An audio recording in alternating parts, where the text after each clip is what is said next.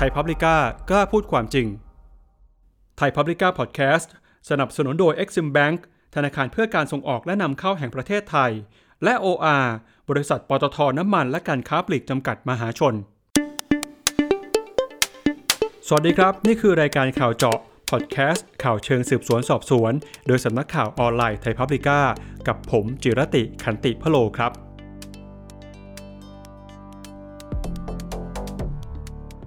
หลังจากการแพร่ระบาดของเชื้อไวรัสโคโรนาสายพันธุ์ใหม่ ตั้งแต่ช่วงเดือนมกราคมปี 2020 จนถึงวันที่รายการของเรานะครับได้มีการบันทึกเสียงในช่วงกลางเดือนเมษายน ทั่วโลกก็มีผู้ติดเชื้อสะสมไปแล้วกว่า2ล้าน2แสนราย เสียชีวิตไปแล้วกว่า 150,000 ราย เริ่มจากประเทศจีนที่เป็นจุดเริ่มต้นของการแพร่ระบาดในครั้งนี้ ลามไปยังทวีปยุโรปไปยังสหรัฐอเมริกา ที่ตอนนี้ก็กลายมาเป็นประเทศที่มีผู้ติดเชื้อสะสมมากที่สุดในโลกนะครับ รายการข่าวเจาะตอนแรกของเราก็จะพาคุณผู้ฟังไปหาคำตอบ ข้อมูลพื้นฐานของเชื้อไวรัสโคโรนาสายพันธุ์ใหม่ ที่รวบรวมมาจากงานวิจัย โดยนักเศรษฐศาสตร์ที่สนใจในเรื่องของสุขภาพ ถ้าหากว่าชีวิตของเราต่อจากนี้ไป จะไม่มีวันเหมือนเดิม มีอะไรบ้างที่เราควรจะต้องรู้เกี่ยวกับโรคนี้ สถานการณ์ต่อจากนี้ไปจะเป็นอย่างไร เราจะอยู่รอดจากการแพร่ระบาดรวมไปถึงวิกฤตเศรษฐกิจนะครับในครั้งนี้ไปได้อย่างไร มาติดตามกันในรายการข่าวเจาะในวันนี้ครับ Liebe Mitbürgerinnen, liebe Mitbürger, das Coronavirus verändert zurzeit das Leben in unserem Land dramatisch. มนุษยชาติกำลังเผชิญหน้าและต่อสู้กับความท้าทายครั้งยิ่งใหญ่ แม้ว่าเรายังไม่เคยประสบเหตุการณ์เช่นนี้มาก่อน แต่เราจะกระทำอย่างจริงใจและมีเหตุผล เพื่อที่จะรักษาชีวิตผู้คนไว้โดยไม่มีข้อยกเว้น ขึ้นอยู่กับเราแต่ละคนและเราทุกๆคน ได้โปรดดูแลตัวเองและคนที่ท่านรัก อังเกลาแมเคิลนายกรัฐมนตรีของเยอรมนี ได้กล่าวสุนทรพจน์นี้นะครับหลังจากการแพร่ระบาดของเชื้อไวรัสโคโรนาสายพันธุ์ใหม่ หรือโควิด -19 เมื่อวันที่ 19 มีนาคม ปี 2020 ที่ผ่านมา สุนทรพจน์นี้นะครับก็เป็นบทนำของหนังสือที่มีชื่อว่า Beating COVID-19 เอาชนะโรคร้ายด้วยความเข้าใจ ผู้แต่งก็คือดรสุภวุฒิสายเชื้อ ที่ปรึกษาสถาบันวิจัยพัทระ กลุ่มธุรกิจการเงินเกียรตินาคินพัทระครับ โดยคุณผู้ฟังนะครับสามารถเข้าไปดาวน์โหลดหนังสือได้ ที่เว็บไซต์ของกลุ่มธุรกิจการเงินเกียรตินาคินพัทระ แล้วก็ที่เว็บไซต์ thaipublica.org โดยเราก็ได้แนบนะครับลิงก์สำหรับดาวน์โหลดหนังสือเล่มนี้ ไว้ที่คำอธิบายของพอดแคสต์นี้แล้วครับหรือว่าอยากจะไปค้นหาจากชื่อหนังสือนะครับ ก็สามารถทำได้เช่นกัน โดยพิมพ์จากชื่อ Beating COVID-19 ชนะโรคร้ายด้วยความเข้าใจ โดยดรสุภวุฒิสายเชื้อครับ เพราะว่าสนใจเรื่องสุขภาพมาก่อนหน้าแล้วนะครับ ที่สักเมื่อสักประมาณสองสมปีที่แล้วสุขภาพผมแย่มากก็พยายามพัฒนาตัวเองด้านสุขภาพดูแลตัวเองมากขึ้น ได้เขียนหนังสือเรื่องสูงวัยอย่างมีคุณภาพด้วย ก็เลยเริ่มมีความเข้าใจขั้นพื้นฐานเกี่ยวกับเรื่องร่างกายของตัวเราเองนะครับ แล้วก็พอดีมีเรื่องโควิด -19 มา ก็คิดว่าสามารถที่จะอ่าน เรื่องเกี่ยวกับโรคนี้ได้ เป็นความรู้ให้กับตัวเองด้วย แล้วก็เพื่อช่วยพวกเราที่สูงอายุด้วยเพราะเรารู้นะครับว่าโควิด -19 เนี่ยคนที่สูงอายุเนี่ยเสียชีวิตกันเยอะที่สุดนะครับก็เลยพยายามรวบรวมข้อมูลเกี่ยวกับโควิด -19 ไว้ในหนังสือเล่มที่ที่เพิ่งออกมา แล้วก็สามารถที่จะดูในในออนไลน์ได้นะครับ เอาข้อมูลเรียบเรียงให้มาอยู่ในที่เดียวกัน พวกเราจะได้ป้องกันตัวเองได้ หลายคนนะครับอาจจะคุ้นชื่อดรสุภวุฒิในฐานะนักเศรษฐศาสตร์ ที่มีประสบการณ์ทำงานในสถาบันการเงิน แต่ในช่วงหลังครับ ดรสุภวุฒิก็ได้หันมาสนใจในเรื่องของสุขภาพ ค้นคว้าอ่านงานวิจัยนะครับ จนเขียนหนังสือเรื่องสุขภาพเล่มแรก ที่ชื่อว่า Healthy Aging เกิดแก่ไม่เจ็บตาย สูงวัยอย่างมีคุณภาพ โดยสำนักพิมพ์ Open Books แล้วก็จากความสนใจในเรื่องเดียวกันนี้นะครับ ดรสุภวุฒิ ก็ได้เขียนหนังสือเล่มใหม่ เพื่อเป็นคู่มือความเข้าใจพื้นฐานเกี่ยวกับเชื้อไวรัสโคโรนาสายพันธุ์ใหม่ครับ มีข้อมูลสำคัญอะไรหรือว่ามีข้อมูลพื้นฐานอะไรครับ ที่ทุกคนควรจะต้องรู้เกี่ยวกับโคโรนาไวรัสครับผมคิดว่าอย่างนี้ครับมันเป็นไวรัสสายพันธุ์ใหม่งั้นเราจะไม่ค่อยรู้จักข้อมูลที่ผมได้มาเนี่ยก็ยังไม่ได้ครบถ้วน เพียงแต่ว่าเราเริ่มรู้ปัจจัยความเสี่ยงต่างๆนะครับที่สำคัญอย่างที่เราทราบกันนะครับว่า ถ้าอายุมากเป็นความเสี่ยงต้องระมัดระวังอันนี้แตกต่างอย่างเช่นจากกับ Spanish flu ซึ่งสมัยก่อนโน้นเนี่ยเมื่อร้อยกว่าเกือบร้อยปีที่แล้วร้อยกว่าปีที่แล้วเนี่ยกระทบกับคนทั้งอายุมากอายุน้อย อันที่สองก็คือจริง ๆ แล้วถ้าคุณมีสุขภาพที่ไม่ดีมีโรคประจำตัว อย่างเช่น ความดันโลหิตสูง มีโรคเบาหวาน มีโรคหัวใจ มีโรคปอดเนี่ยคุณจะมีความเสี่ยงสูงขึ้นไปอีก ก็อยากจะให้ ข้อมูลที่สำคัญคือให้พวกเราเนี่ยรับรู้ตรงนี้แล้วเราจะได้ป้องกันตัวเองให้ถูกต้อง ส่วนไอ้เรื่องใส่หน้ากากเรื่องอะไรต่างๆนี่ผมคิดว่าข้อมูลก็ออกมาเรื่อยๆ แต่ว่าในส่วนของข้อมูลลึกๆเกี่ยวกับโรคนี้แล้วกระทบกับร่างกายเรายังไง รวมทั้งยาตำรับต่างๆ ที่คิดว่าจะสามารถนำมารักษาได้เนี่ยเข้าไปรักษาร่างกายเราในลักษณะอะไรอย่างเช่น ฟาวิพิราเวียที่ประเทศไทยเรามีเนี่ยจะเข้าไปช่วยชะลอการแบ่งตัวของไวรัสตัวนี้ในเซลล์ เพราะฉะนั้นจะทำให้ระบบภูมิคุ้มกันสามารถไปบริหารจัดการได้ดีกว่า เป็นต้นนะครับ ของผู้นี้ผมเขียนเอาไว้ในหนังสือเล่มนี้ทั้งหมดเพื่อจะได้รวบรวมความรู้พื้นฐานเอาไว้นะครับ รวมทั้งบทสุดท้ายด้วย พูดถึงว่าไอ้โรคเนี่ย ไวรัสเนี่ยเข้าไปโจมตีตรงไหนของร่างกายอย่างไร จริงๆ เข้าไปโจมตีปอดเป็นหลักนะครับ เพราะฉะนั้นถ้าสมมติว่าดูแลปอดให้แข็งแรง ออกไปออกกำลังกาย ให้ปอดแข็งแรง ให้ความดันลดลงเนี่ยจะเป็นประโยชน์อย่างมาก ก็หวังว่าข้อมูลพวกนี้จะทำให้เรารู้ว่าเราจะปฏิบัติตัวอย่างไร ไม่ใช่ไปอยู่บ้านเฉยๆนะครับ อยากให้ไปอยู่บ้านแล้วไปออกกำลังกายไปเดินไปวิ่งด้วยครับ ครับ จนถึงวันนี้ครับเราอยู่กับโคโรนาไวรัสมาหลายเดือนแล้วนะฮะ ถ้าดูในเรื่องของความเข้าใจทางการแพทย์ ความเข้าใจทางวิทยาศาสตร์ เรามีข้อมูลเพียงพอที่จะรับมือกับโคโรนาไวรัสได้อย่างมีประสิทธิภาพหรือยัง มีอะไรอีกบ้างที่เราควรจะรู้ แต่เรายังไม่รู้หรือว่าเป็นความเข้าใจผิดๆเกี่ยวกับเรื่องนี้ครับ โอ้ความรู้เรายังน้อยนิดนะครับ สังเกตได้ถ้าถ้าถ้าไปดู ข้อมูลที่อยู่ใน worldometers.info นะครับซึ่งซึ่งซึ่งผมก็นำเสนอในหนังสือด้วยเนี่ยไปดูในรูปที่เขาอัปเดตทุกวันจะเห็นรูปของจำนวนของผู้ที่ติดเชื้อเนี่ยเส้นเส้นยังชันขึ้นสูงมากเลยนะครับ อย่างที่เราทราบกันว่าจำนวนผู้ผู้ป่วยตอนนี้รายใหม่เนี่ยเพิ่มขึ้นเนี่ยวันละหลายหมื่นรายใช่ไหมนะครับอย่างที่เราทราบกันอยู่แล้ว ราะฉะนั้นเรายังเอาไม่อยู่เลยครับในในทำนองนี้นะครับในเชิงนี้ว่าบางประเทศเท่านั้นเองที่คิดว่าจำนวนผู้ติดเชื้อใหม่เนี่ย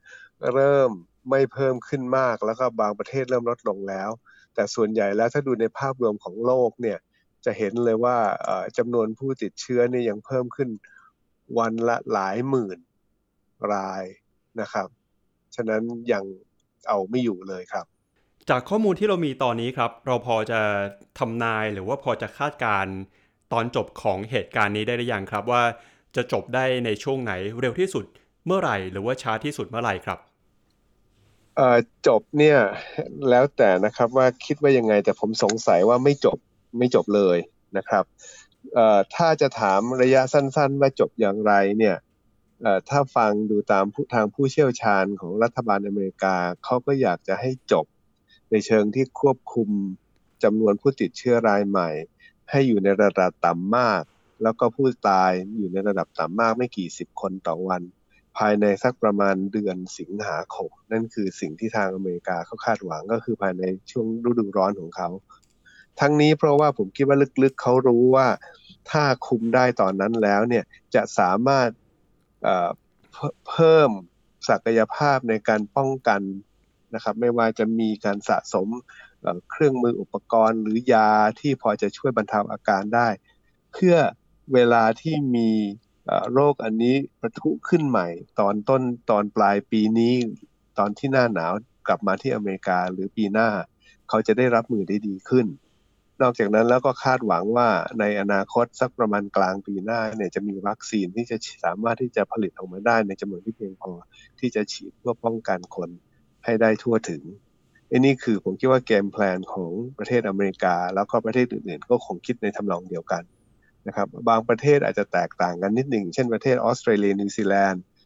เขาอาจจะคิดว่าเขาต้องรีบคุมเดี๋ยวนี้เลยนิวซีแลนด์เนี่ยสังเกตว่าเขาประกาศภาวะฉุกเฉินเหมือนกัน แล้วเขาพยายามล็อกดาวน์ประเทศอย่างรุนแรงเลย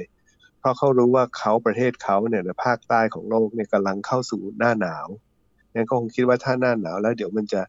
ยิ่งโรคนี้จะร้ายแรงขึ้นไปอีก ก็เลยมีมาตรการที่เข้มข้นกว่าที่อื่นผมที่เพียงแต่ว่าบางประเทศเนี่ยก็อยู่ในลักษณะที่แม้โรคยังมี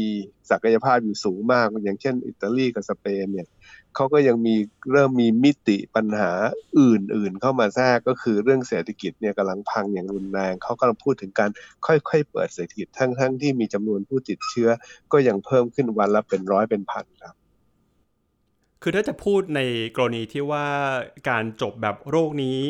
หายไปเลย มีการรักษาได้หายเนี่ย อันนั้นอาจจะมองว่าเป็นไปได้ยากนะครับ เอ่อพูดตรงๆเลยไหมครับ เป็นไปไม่ได้ เป็นไปได้ไม่ได้ เพราะว่าพอผมกลับไปดูในเรื่องของตัวเลขของโรคนี้จริง ๆ แล้วเนี่ยนะครับ จะเห็นว่ามันไม่ใช่มันไม่ใช่โรคนี้โรคเดียวที่กระทบกับมนุษย์เรา กลับไปดูในเชิงวิชาการอีกทีนะครับโควิด -19 เป็นโรค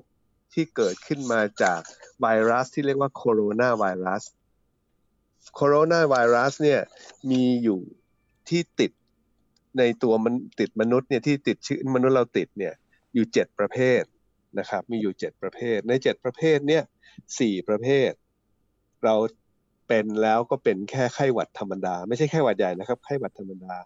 ชื่อทางวิชาการคือสแตรนที่เรียกว่า 229E NL63 OC 43 แล้วก็ HKU HKU 1 อันนั้นไม่สำคัญก็เดี๋ยวฟังไปก็ลืมไปก็ได้ แต่อีกสามตัวที่อันตรายมากกับร่างกาย มนุษย์ก็คือซาร์สตัวพ่อที่ที่มาระบาดเมื่อปี 2003เมอร์สที่เข้ามาระบาดเมื่อปี 2011-12 แล้วก็ อันล่าสุดนี้คือ SARS-CoV-2 ที่เป็นโรคโควิด -19 นะครับนี่คือแค่เฉพาะโคโรนาไวรัส ซึ่งโคโรนาไวรัสพวกนี้เนี่ยถามว่าจะกลับมาติดมนุษย์เราอีกได้ไหม ได้สิครับ เพราะว่า SARS-CoV-2 จริง ๆ เหมือนกับเป็นเป็นหลาน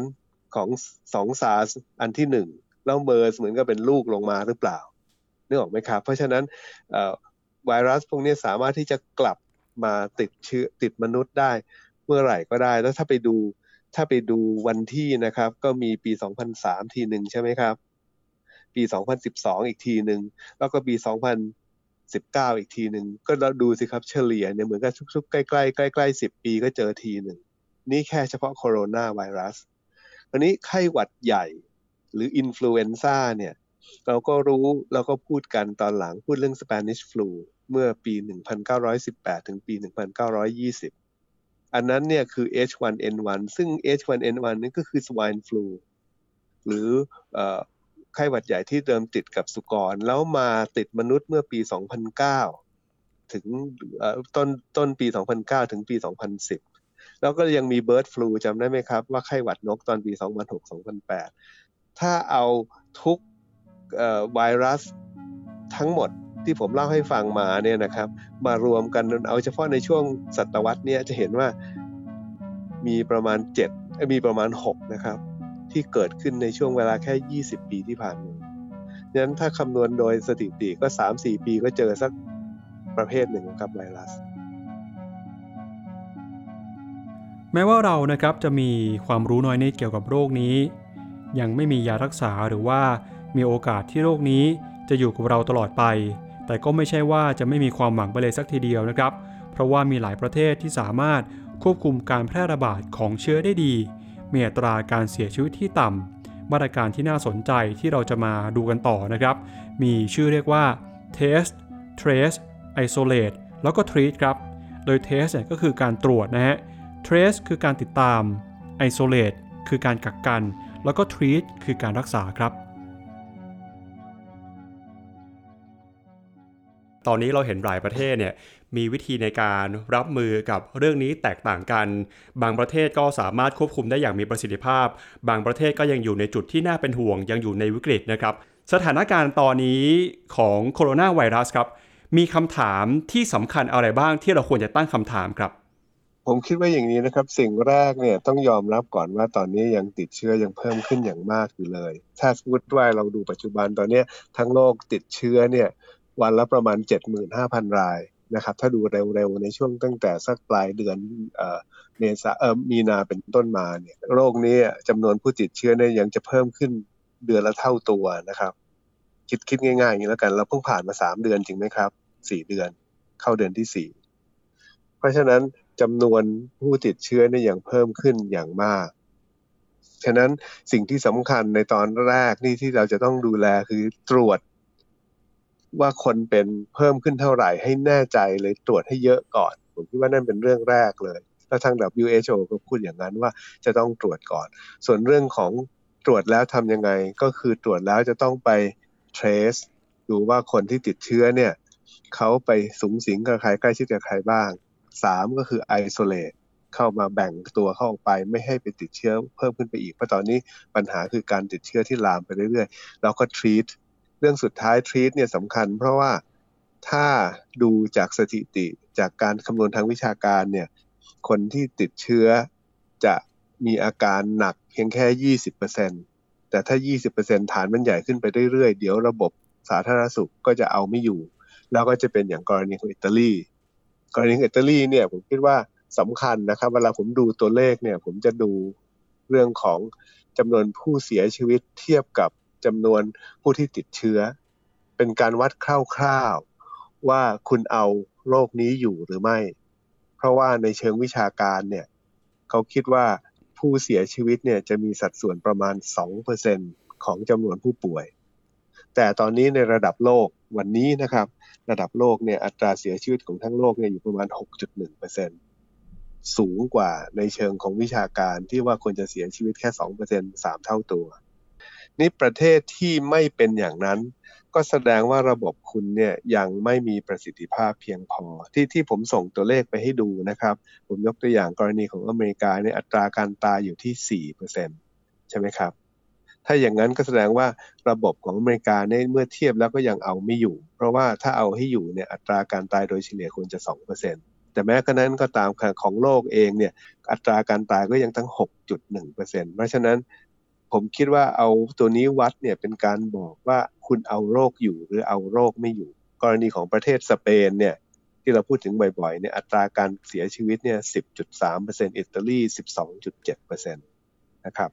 ประเทศไทยเราเนี่ยเมื่อเทียบแล้วดูดีมากเลย เพราะว่าอัตราการตายเสียชีวิตแค่ 1.5%เป็นต้นนะครับนั้นถ้าวิธีที่จะดูเนี่ยว่าจะจะอยู่กับโรคนี้ยังไงเหรอก็อยู่โดยการ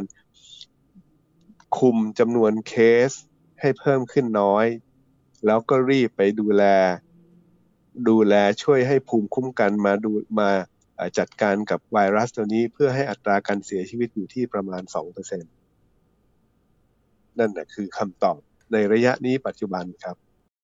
ครับ ถ้าดูจากผลของประเทศไทยครับ จากอัตราการติดเชื้ออัตราการเสียชีวิตนะฮะ ตอนนี้เราถือว่าประเทศไทยรับมือเรื่องนี้ได้ดีพอหรือยังครับ ดูจากตัวเลขนี่แล้วก็ต้องบอกว่าดีมากนะครับ เพราะว่าถ้าถ้าไล่ดูเป็นเป็นบรรทัดบรรทัดไปเนี่ยก็จะเห็นว่าอย่างที่ผมบอกอันแรกที่ผมดูก่อนคืออัตราการเสียชีวิตเนี่ยอยู่ที่ 1.5%นะครับ 1.5%นี่ถือว่าต่ำมาก แล้วในเมื่อการตายเนี่ยตัวเลขผู้เสียชีวิตเนี่ยคงหลบซ่อนได้ยาก เพราะฉะนั้นเราคงไม่ได้เราไม่ได้ under report หรืออะไรหรอก ก็คง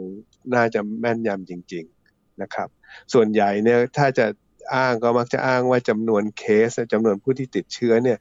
มันจริง ๆ มีมากกว่านั้นนะครับ อันนี้ต้องกลับมาถามถึงเรื่องสำคัญเรื่องแรกก็คือเรื่องการเทส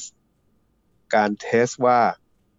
ทำได้ทั่วถึงจริงหรือเปล่า ก็มีคนตั้งคำถามเยอะว่าเราเทสน้อย ซึ่งในตารางที่ผมส่งไปให้ดูเนี่ยก็ต้องยอมรับว่าเราเทสน้อยจริง ๆ เมื่อเทียบกับจำนวนประชากรของประเทศไทย ซึ่งตอนนี้เราเทสอยู่จากตัวเลขนะครับ เทียบเท่ากับประมาณ 1,030 ต่อประชากร 1 ล้านคน อันนี้ถือว่าต่ำกว่าทุกประเทศที่ผมส่งตัวเลขไปให้ดู อย่างเช่นที่อเมริกา 8,557 แล้วก็ประเทศบางประเทศอย่างเช่นแม้กระทั่งอิตาลีก็ยังตั้ง 16,700กับ8แล้ว นี่คำถามก็อาจจะมีตั้งขึ้นมา ซึ่งตรงนี้เนี่ย จากเท่าที่ผมพยายามหาข้อมูลมาเนี่ยผมคิดว่าจริง ๆ แล้วของเราเนี่ย test ได้ใช้ได้ แล้วก็จากการติดตามดูข้อมูลเนี่ยดูเหมือนกับว่าทางการไทยเนี่ยสามารถจะติดตามแล้วดูแล้วรู้จากว่าแหล่งของการแพร่เชื้ออยู่ที่ใครอยู่ที่ตรงไหน แล้วควบคุมได้หมดแล้วหมายความว่าตรง test ก็น่าดูเหมือนกับทำได้ดีแล้ว trace ก็ทำได้ดีแล้วนะครับ isolate ก็ดูเหมือนก็ทำได้ดีแล้ว ตรง treat ก็น่าจะดูเหมือนก็ทำได้ดีแล้วเพราะผู้เสียชีวิตเนี่ยค่อนข้างจะน้อยมาก ทั้งนี้ทั้งนั้นเนี่ยถามว่าจะต้องระมัดระวังแล้วดูแลอย่างใกล้ชิดต่อไปไหมต้องทำนะครับสองเนี่ยจะต้องมีระบบควบคุมดูแลที่ดี เพราะว่าขั้นต่อไปในความเป็นผมคือจะต้องเปิดเศรษฐกิจ ให้มีกิจกรรมทางเศรษฐกิจ ซึ่งย่อมจะมีความเสี่ยง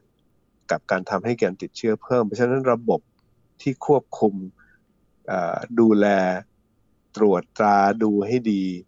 จะมีความสำคัญอย่างมากนะครับ ประเด็นสุดท้ายถ้าสังเกตจะเห็นว่าจำนวนผู้ติดเชื้อที่เพิ่มขึ้นในประเทศไทยและประเทศอื่นๆในหลายประเทศเนี่ย แต่ของไทยโดยเฉพาะเนี่ยน่าจะมาจากต่างประเทศเป็นหลัก ที่ผ่านมาก็เป็นอย่างนั้นจริงนะครับ ไม่ว่าจะเป็นกรณีของอที่บอกสนามมวยลุมพินีตอนนั้นก็เป็นกรณีเช่นนั้น และอื่นๆก็จะเป็นอย่างนั้นหมด เพราะฉะนั้นการควบคุมจำนวนของคนต่างประเทศเข้ามาในประเทศไทย หรือคนไทยกลับมาจากต่างประเทศในประเทศไทยว่าจะ test trace isolate แล้ว treat คนกลุ่มนี้ให้รัดกลุ่มอย่างไรเนี่ยผมคิดว่าน่าจะเป็นปัจจัยสำคัญมาก ในการที่จะเป็นเงื่อนไขที่จะให้เปิดเศรษฐกิจได้ แล้วก็ควบคุมตรงนี้ไปด้วย ต้องทำไปพร้อม ๆ กันครับ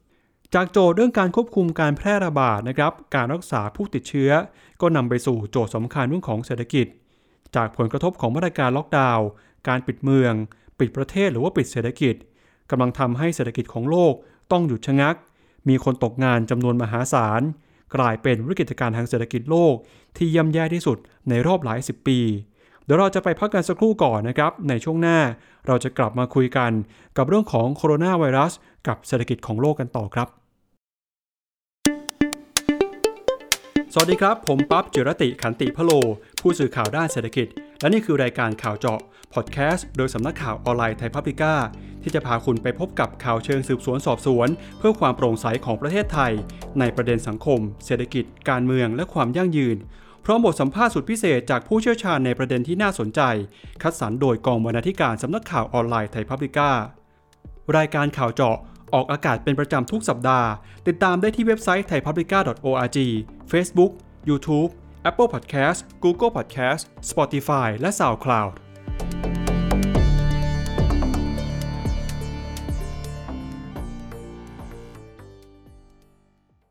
กลับมาติดตามกันต่อนะครับ กับผมจุรติขันติพโลกับรายการข่าวเจาะพอดแคสต์ข่าวเชิงสืบสวนสอบสวน โดยสำนักข่าวออนไลน์ไทยพับลิก้า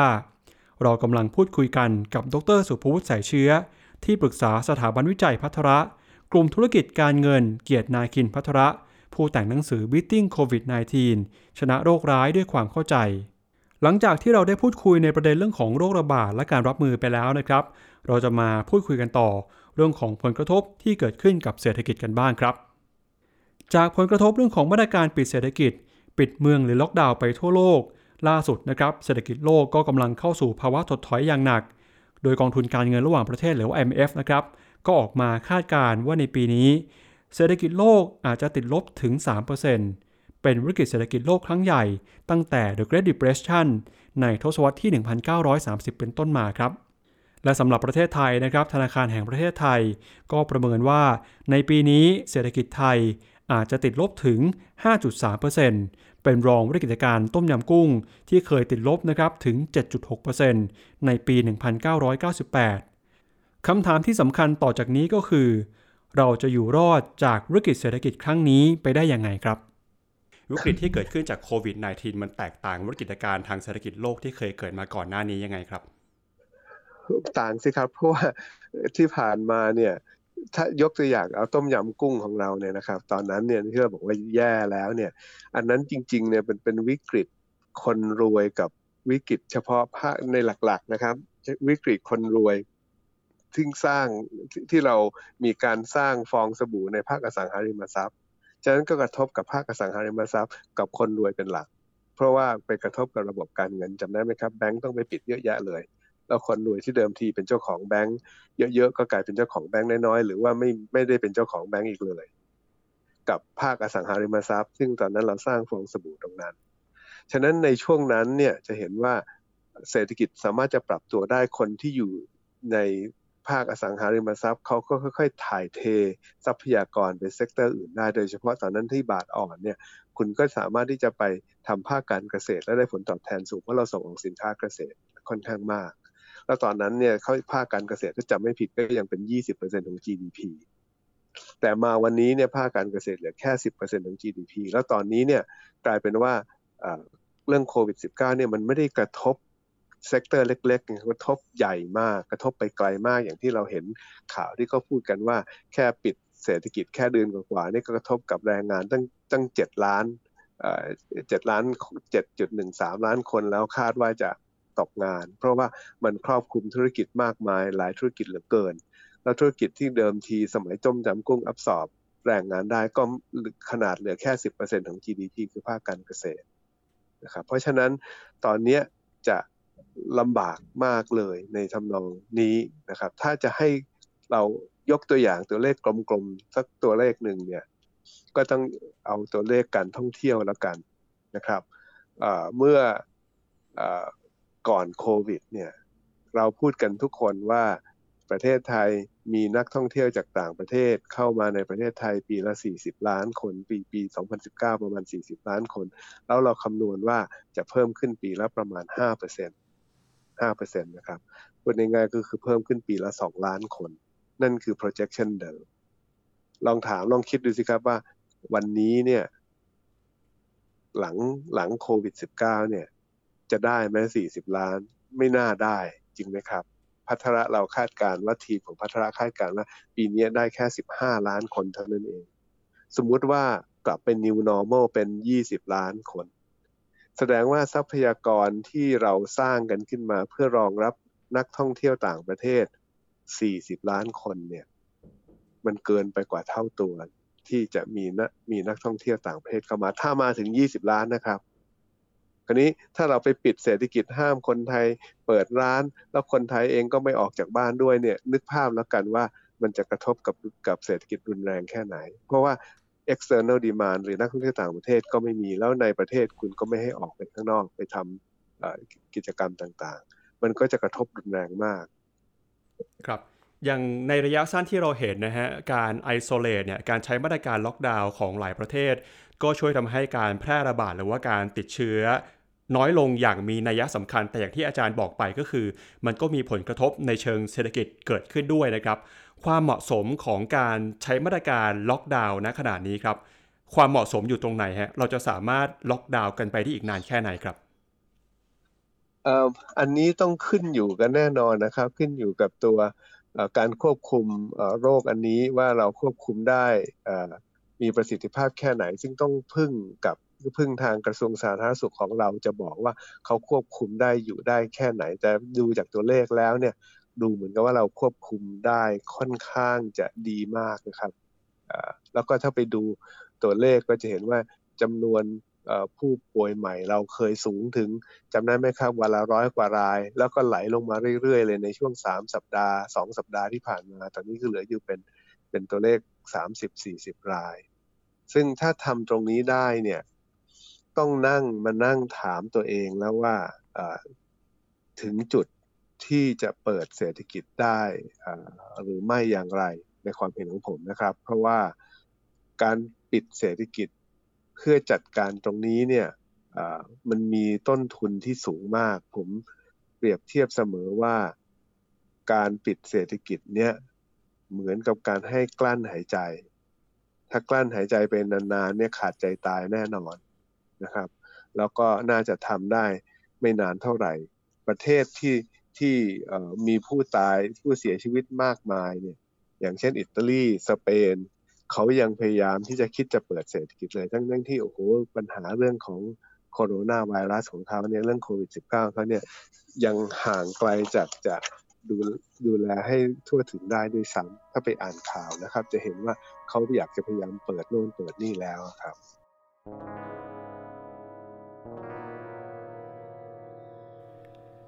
ดยระหว่างที่ยังกลับมาเปิดเศรษฐกิจไม่ได้นะครับ เราก็ได้เห็นรัฐบาล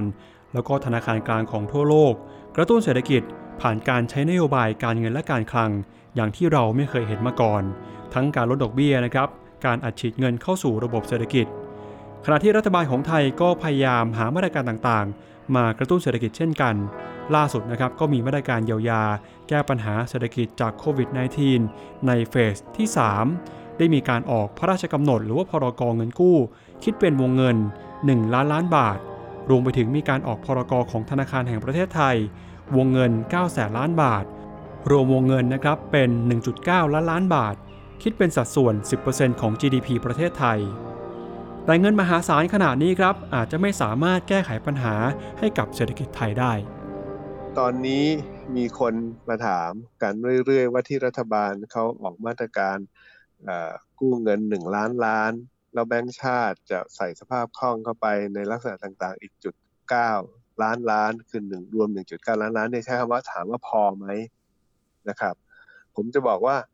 ใส่ไปเท่าไหร่ก็ไม่มีทางพอ เพราะว่ามันไม่ได้แก้ปัญหานะครับอลองนึกไปกับผม ถ้าสมมติแบงก์ชาติซึ่งมีอำนาจที่สำคัญคือการพิมพ์เงิน แบงก์ชาติเนี่ยจะสามารถพิมพ์ ธนบัตร ซึ่งบนธนบัตรเขียนว่าธนบัตรนี้ชำระหนี้ได้ตามกฎหมาย คือแบงก์ชาติพิมพ์เงินออกมาได้เนี่ยนี่คืออำนาจของแบงก์ชาติคนเดียวไม่มีใครมีอำนาจนี้ในในเศรษฐกิจไทยแล้วแบงก์ชาติเอาธนบัตรอันเนี้ยไปพยายามจุนเจือทุกคนคือปิดซื้อทุกทรัพย์ทุกทุกสินทรัพย์เลยในประเทศสมมุตินะครับ เพื่ออุ้มให้ทุกคนซื้อเลยแจกเงินด้วยเนี่ย ถามว่าแก้ปัญหาเศรษฐกิจไหมคำตอบคือไม่แก้ ราะว่าแบงก์ชาติไม่สามารถจะตัดผมได้ แบงก์ชาติทำฟันให้เราไม่ได้ ตอนนี้ตัดผมไม่ได้จริงไหมครับ ร้านตัดผมห้ามเปิด ร้านต่างๆ หลาย ๆ ร้านก็ห้ามเปิด แบงก์ชาติเขาทำอะไรพวกนี้ไม่ได้เลยนี่ครับ ถึงจะพิมพ์เงินได้ เพราะประเด็นสำคัญมันคือตอนนี้เราสั่งให้ปิดเศรษฐกิจ สั่งให้ปิด สั่งมีผลในการสั่งให้ปิดพวกนี้ปิดโรงแรมปิดโรงหนัง ฉะนั้นการผลิตสินค้าและบริการของประเทศเนี่ยมันหายไปอย่างรุนแรงเลย แล้วการพิมพ์เงินออกมาไม่ว่าจะมีปริมาณเท่าไหร่ แล้วไปถึงไปทั่วถึงแค่ไหน มันไม่ตอบโจทย์ตรงนั้นนี่ครับโจทย์จะตอบได้ก็ต่อเมื่อเศรษฐกิจกลับมาฟังก์ชันเหมือนเดิม คือมีการผลิตสินค้าบริการเหมือนเดิมหรือใกล้ ๆ เดิม ในทำนองเดียวกัน รัฐบาลเนี่ย กู้เงินมาคือออกพันธบัตรออกมา ก็คือพูดง่ายๆคือเอากำลังซื้อในอนาคตมาใช้วันนี้ ถ้ารัฐบาลเอาเงินพวกนี้แจกไปทั้งหมดเลย แต่ยังสั่งห้ามทำธุรกรรมทางเศรษฐกิจทุกอย่าง สั่งห้ามผลิตโน่นห้ามทำนี่ ให้อยู่บ้านทุกคนลองนึกว่าถ้าทุกคนอยู่บ้านเนี่ย แล้วใครจะผลิต GDP นะครับ ใครจะผลิตสินค้าบริการมันไม่มีคนเลยครับ ถ้ามันไม่มีไม่มีการที่ใช้นโยบายการเงินการคลัง แล้วล็อกดาวน์เศรษฐกิจไม่ตอบโจทย์เลยครับในคนเห็นผมเพราะฉะนั้นนะครับสิ่งที่ต้องทำให้เร็วที่สุดในตอนนี้ ก็คือการกลับมาเปิดเศรษฐกิจ ให้เศรษฐกิจฟื้นกลับขึ้นมา แต่เราจะกลับมาเปิดเศรษฐกิจได้อย่างไร ถ้าหากว่าการแพร่ระบาดของโคโรนาไวรัสยังมีอยู่แบบนี้ครับแล้วเราควรจะมีนโยบายหรือให้ความสำคัญเป็นพิเศษ กับคนที่ตกงานหรือว่าคนที่ขาดรายได้ในช่วงนี้ยังไงครับ คือไอ้ต้องให้ความสำคัญต้องให้ความสำคัญอยู่แล้วนะครับ เพราะว่าเข้าสายป่านสั้นไงครับ ที่ประเทศพัฒนาแล้วเนี่ยเขาล็อกดาวน์เศรษฐกิจเขาดูเร็วๆสิครับประเทศพัฒนาแล้วเขาล็อกดาวน์เศรษฐกิจเข้ามาประมาณเดือนหนึ่งเนี่ยเขายังดิ้นรนพยายามเปิดเศรษฐกิจเลย แสดงว่าขนาดประเทศพัฒนาแล้วที่คนเขาค่อนข้างรวย คนเขาอาจจะมีสายป่านยาวเนี่ยเขายังทนแทบจะไม่ได้เลยสักผ่านมาเดือนกว่าของเราเนี่ยผมคิดว่าจะประมาณนั้นแหละนะครับ จะประมาณนั้นแหละ แล้วก็ เออมันต้องประเด็นต้องกลับมาว่า จะให้เขาสามารถทำธุรกิจอะไรได้บ้าง อันนี้จะต้องมานั่งคิดให้ดีเลยว่า คุณจะปรับโครงสร้างเศรษฐกิจไปยังไง หรือเศรษฐกิจจะถูกบังคับให้ปรับโครงสร้างอย่างไร คิดว่าต้องคิดไปถึงตรงนั้น แต่ก่อนตรงนั้นนะครับ ก่อนอันนั้นเนี่ยพยายามเปิดเศรษฐกิจซะก่อน ให้มีระบบควบคุมการ ติดเชื้อใหม่ให้ให้น้อยที่สุด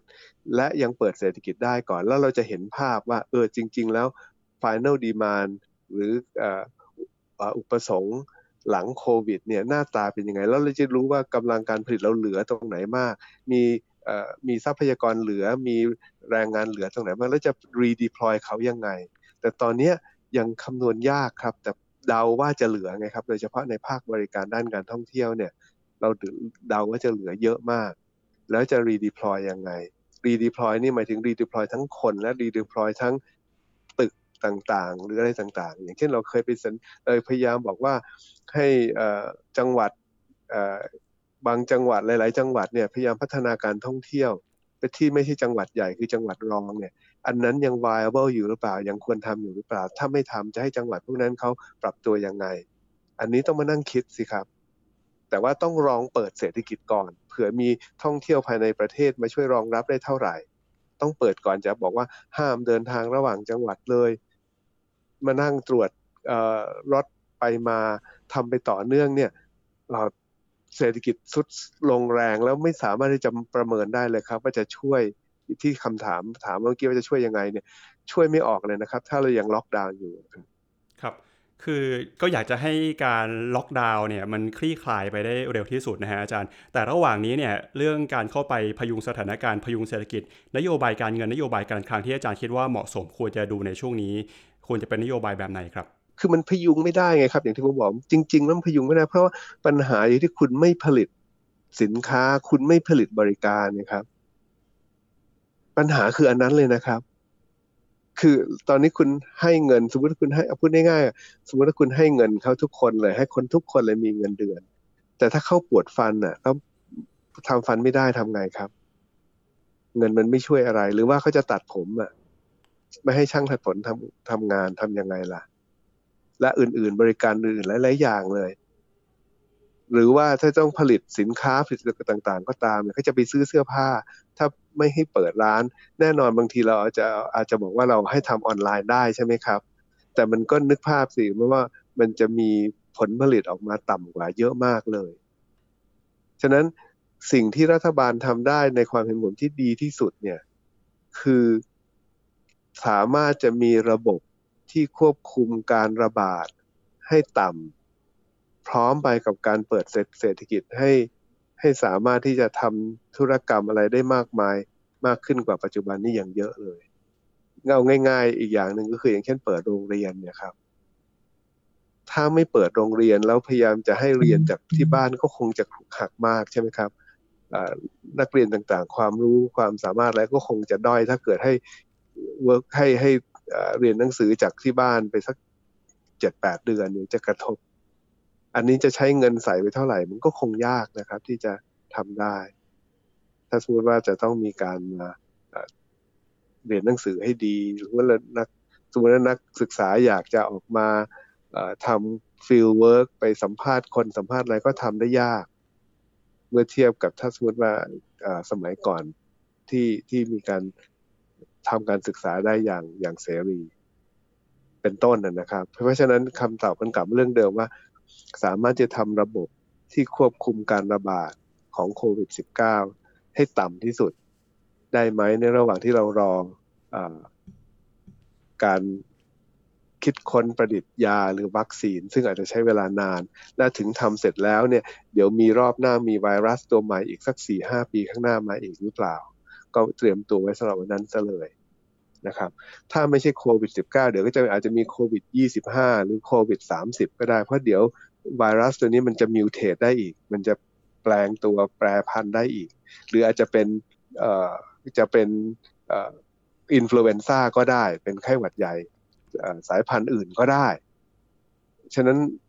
เรื่องความเสี่ยงตรงนี้มันมีแน่ๆ ดังนั้นหลายคนที่อเมริกาเนี่ยรวมทั้งบิลเกตส์เขาถึงพูดเนี่ยครับว่าต้องเตรียมเอาไว้เลย แล้วรัฐบาลอเมริกาเขาก็ get แล้วเนี่ยจริง ๆ แล้วสมัยโอบามาเนี่ย เขาได้เตรียมเขามีแผนการรองรับ pandemic เพราะเขารู้ว่า pandemic เนี่ยหรือโรคระบาดแบบกว้างขวางอย่างเนี้ยจะมีไม่ช้าก็เร็วทุกๆห้าปีสิบปีครับ ซึ่งอันเนี้ยเรื่องโควิด -19 เนี่ยเป็นบทเรียนกับโลกมนุษย์ว่าเราเนี่ยหลังจากผ่านตรงนี้ไปได้เนี่ยเราเตรียมสำหรับโควิด 25 หรือโควิด 30 ไว้ได้เลยครับ ครับ อาจารย์คิดว่าความเหมาะสมหรือว่าแนวทางที่ควรจะใช้ในการ ออกจากการล็อกดาวน์ครั้งนี้นี่ควรจะทยอยยังไงดีครับ ถ้าสมมุติว่าเรามีระบบ test trace isolate treat ที่ดี พอเปิดเศรษฐกิจมาแล้วจำนวนผู้ติดเชื้อต่อวันก็ยังวันละ 30 ถ้าวันละ 30 ก็จะมีผู้ป่วยที่ต้องเข้าไอเข้าเข้าโรงพยาบาลแค่ 20%ของ 30 คือ 6 คน แล้วใน 6 คนอาจจะมีคนต้องเข้า ICU แค่ 1 คน อย่างนั้นคุณก็อยู่กับ โรคนี้ไปได้ แล้วก็เปิดเศรษฐกิจต่อไปได้สิครับ แน่นอนการเปิดเศรษฐกิจอันนี้เนี่ย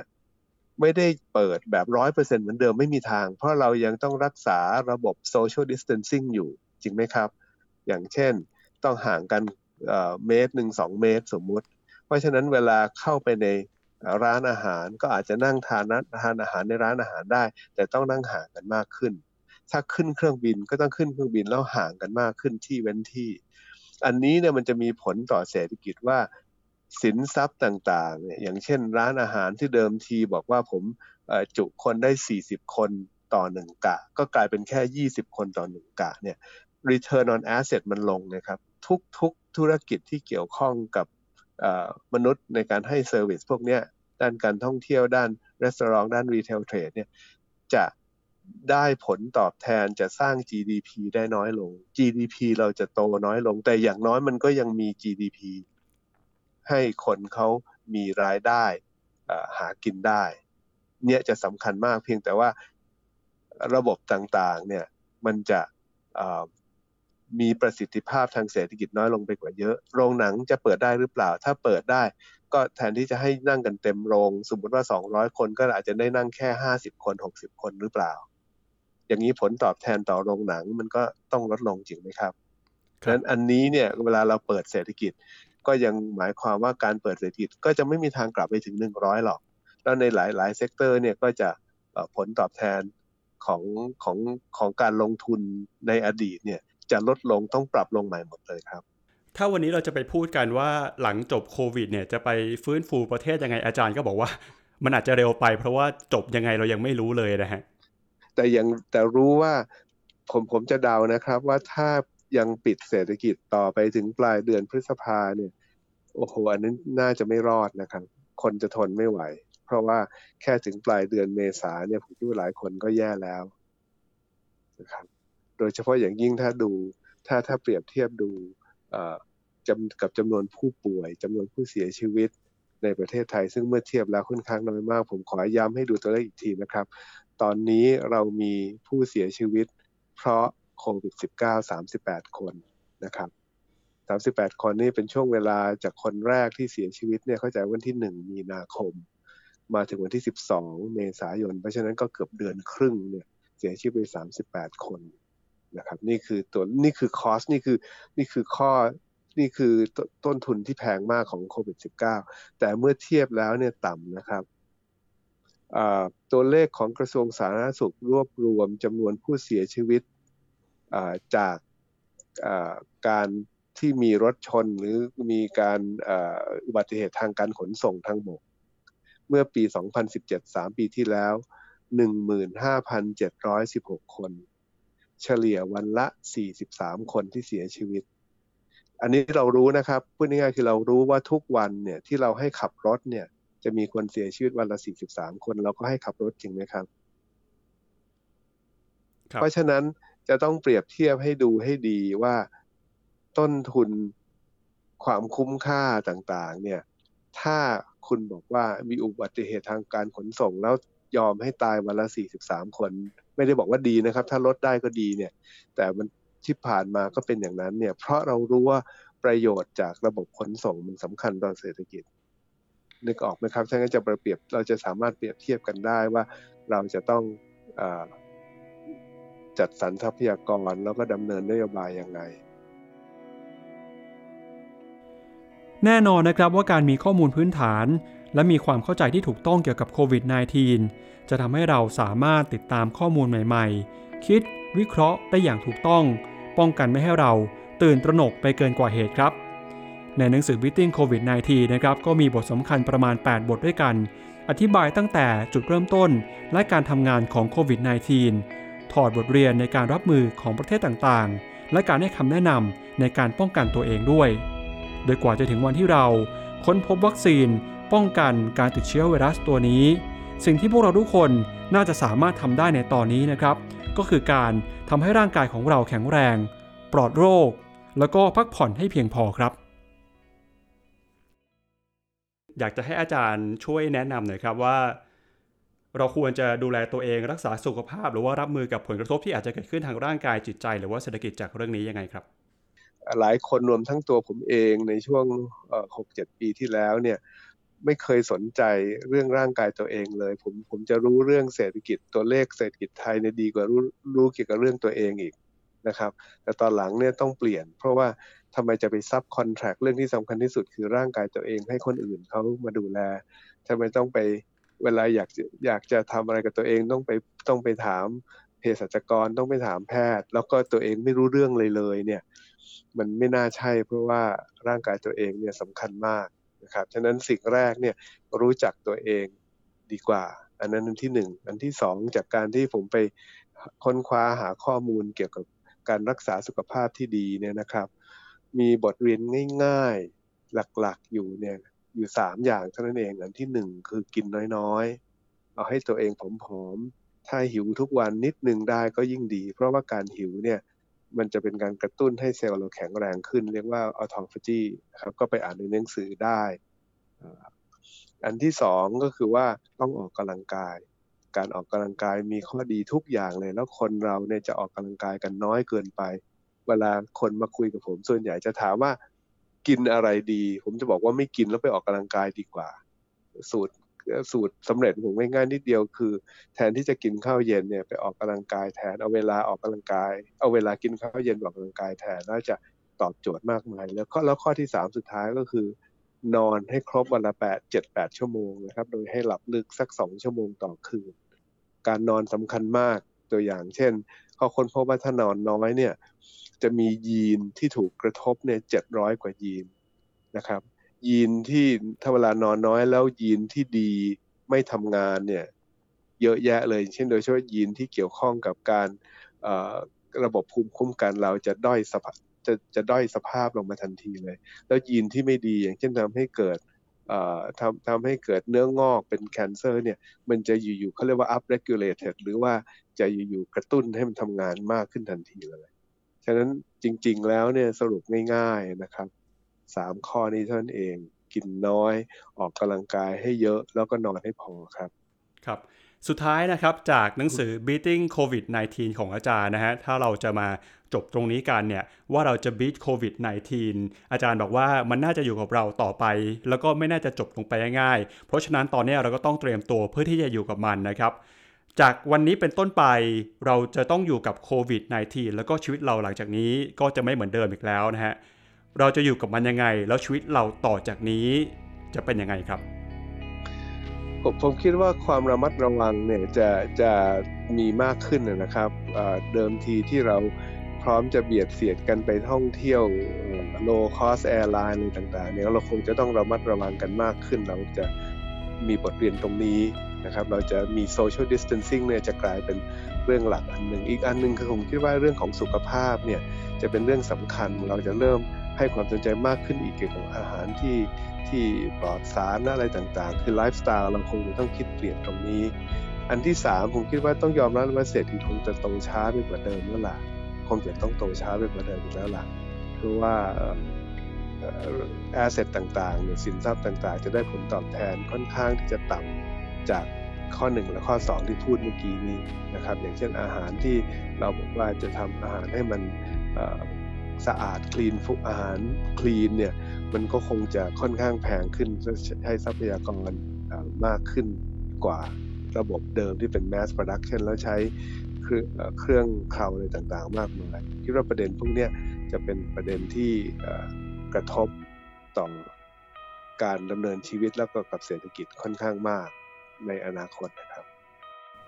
ได้ครับอาจารย์ก็ขอบพระคุณอาจารย์มากเลยนะครับ ขอบคุณครับยินดีครับ โลกของเรากำลังก้าวเข้าสู่ภาวะฉุกเฉิน จากการแพร่ระบาดของเชื้อไวรัสโคโรนาสายพันธุ์ใหม่ ที่กำลังมีผู้ติดเชื้อหลายล้านคน และมีผู้เสียชีวิตทั่วโลก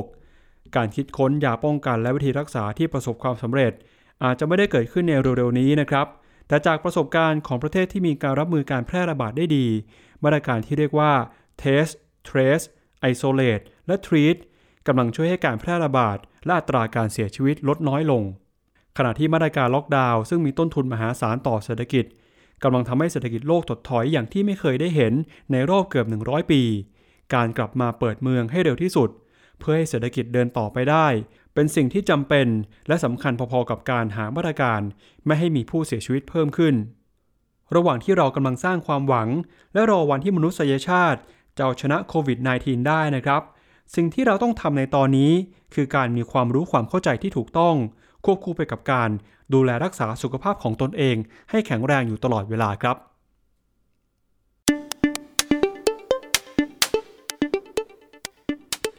คุณผู้ฟังสามารถดาวน์โหลดหนังสือ Beating COVID-19 เอาชนะโรคร้ายด้วยความเข้าใจ โดยดรสุภูสายเชื้อ ได้ที่เว็บไซต์ของกลุ่มธุรกิจการเงินเกียรตินาคินพัทระ หรือดาวน์โหลดได้ที่เว็บไซต์ thaipublica.org นะครับ ซึ่งเราก็ได้แนบลิงก์ไปที่คำอธิบายของพอดแคสต์นี้แล้วครับ และนี่คือทั้งหมดของรายการข่าวเจาะพอดแคสต์โดยสำนักข่าวออนไลน์ไทยพับลิก้าคุณผู้ฟังสามารถติดตามรายการของเรา ได้ที่เว็บไซต์ thaipublica.org Facebook YouTube Apple Podcast Google Podcast Spotify และ SoundCloud เป็นประจำทุกสัปดาห์นะครับ วันนี้ผมจิรติขันติพโลลาไปก่อน สวัสดีครับ